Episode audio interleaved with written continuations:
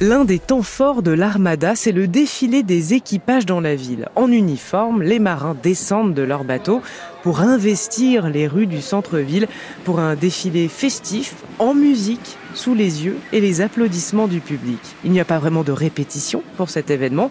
Le seul prérequis indispensable, finalement, c'est d'avoir un uniforme. Eh bien, c'est justement ce qu'il manque aux marins du Belém en 2013 et ils s'en rendent compte la veille du défilé. Jean Furet, qui dirige l'entreprise de nettoyage engagée pour s'occuper du navire, est appelé à la rescousse. Pas de problème, se dit-il. Je vais aller trouver une quinzaine de pantalons bleus et de chemises blanches. Quelles sont les tailles? Il note et fonce dans un premier magasin de vêtements en centre-ville de Rouen, un deuxième, un troisième. Il va même jusqu'à la zone commerciale de Tourville-la-Rivière. Et le problème est toujours le même. Il n'y a pas une quinzaine de pantalons bleus et de chemises blanches identiques dans ces boutiques. Finalement, c'est dans un magasin de Barentin qu'il va trouver la quantité nécessaire. Mais les tailles, ça c'est autre chose. Il a un peu de tout et pas vraiment ajusté à la taille des marins, se souvient Jean Furet.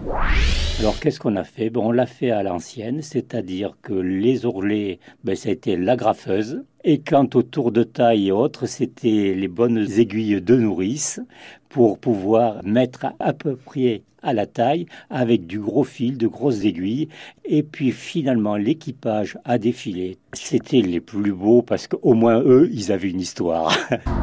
Une histoire qui lui aura quand même donné un peu de fil à retordre.